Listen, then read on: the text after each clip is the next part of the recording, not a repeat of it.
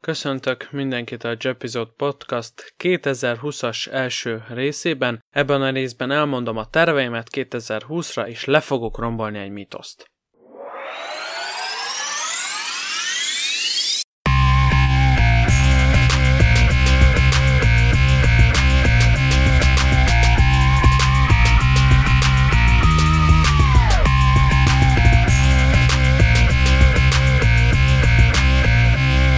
Valamiért akárhányszor eljön az új év, mindenki fogadalmakat tesz, megtervezi az évét, más terveket kovácsol, amiket vagy be fog tartani, vagy nem.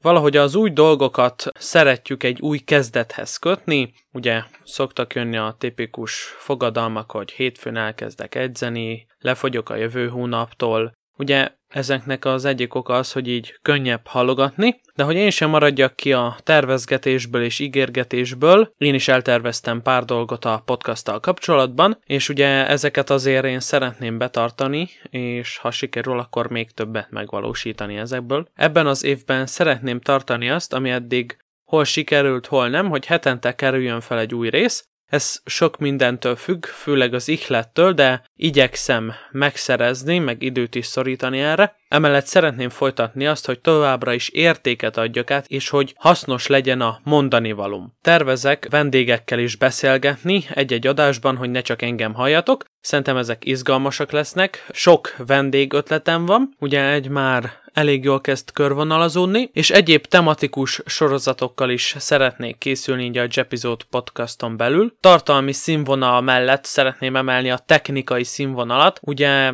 szerencsére van egy elég jó mikrofonom, viszont még a beállításait kell tanulgatnom, hogy milyen hangosan beszél bele, honnantól, milyen közelről, és a légzés és beszédtechnikámon is javítani kell, hiszen általában az őzéseket és a levegővételeket kell kivágnom a, az Audacity-ben. Ja, és igen, a vágás során figyelnem kell, hogy ezeket viszont most uh, nehogy kivágjam. A podcaston kívüli céljaim között több más egyéb is szerepel, például a YouTube csatornám felturbózása, és önálló videós tartalmakat gyártani oda. Iratkozzatok fel a YouTube csatornámra, megtaláljátok a linken, oda is föltöltöttem az eddigi podcastokat. Az egyik nagy tervem amellett, hogy tartalmakat gyártsak oda is, hogy megtanuljam a videó és képszerkesztést. Ugye ebben az évben a, főleg a tanulásra szeretném fektetni a hangsúlyt nem csak az iskolában, hanem egyéb más hasznos képességek megszerzésére is. Viszont most térjünk át a még izgalmasabb részére ennek az epizódnak, ami nem más, mint a mítoszrombolás. Talán sejtitek már, hogy melyik lesz az, ha mégsem, akkor most lehull a lepel. Az új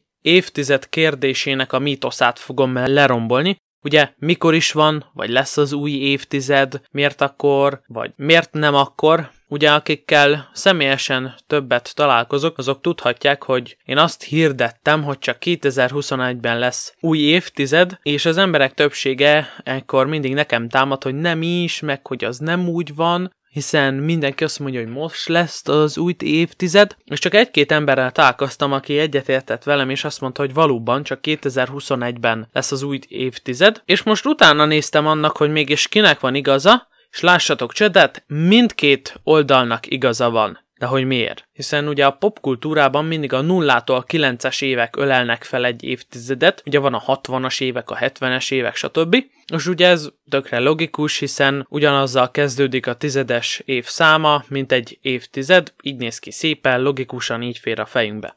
De csavarhoz körülbelül 1600 évet kell ugrani, ugyanis ekkor kb. a 300, 400-as, 500-as évek körül számolták ki, hogy mikor született Jézus, ugye, és ugye ezen alapul mind a Julián, mind a Gergely naptár, ugye, amiket most használunk, ezek a legelterjedtebb naptárak, és ugye Jézus születésénél nincsen nulladik év. Krisztus előtt első, után jön a Krisztus után első év, itt kimaradt a nulladik év, és emiatt az évtized, évszázad, évezred mindig egyessel jelölt évben kezdődik, és a nullás évben fejeződik be. Például a 20. század nem 1900-ban kezdődött, hanem 1901-ben és 2000. december 31-e éjfélig tartott. Ugye ez így csúnyán néz ki leírva, meg így átgondolva is, hogy de hát most akkor hogy tartozna 1980-70-es évekhez? Ha egyszer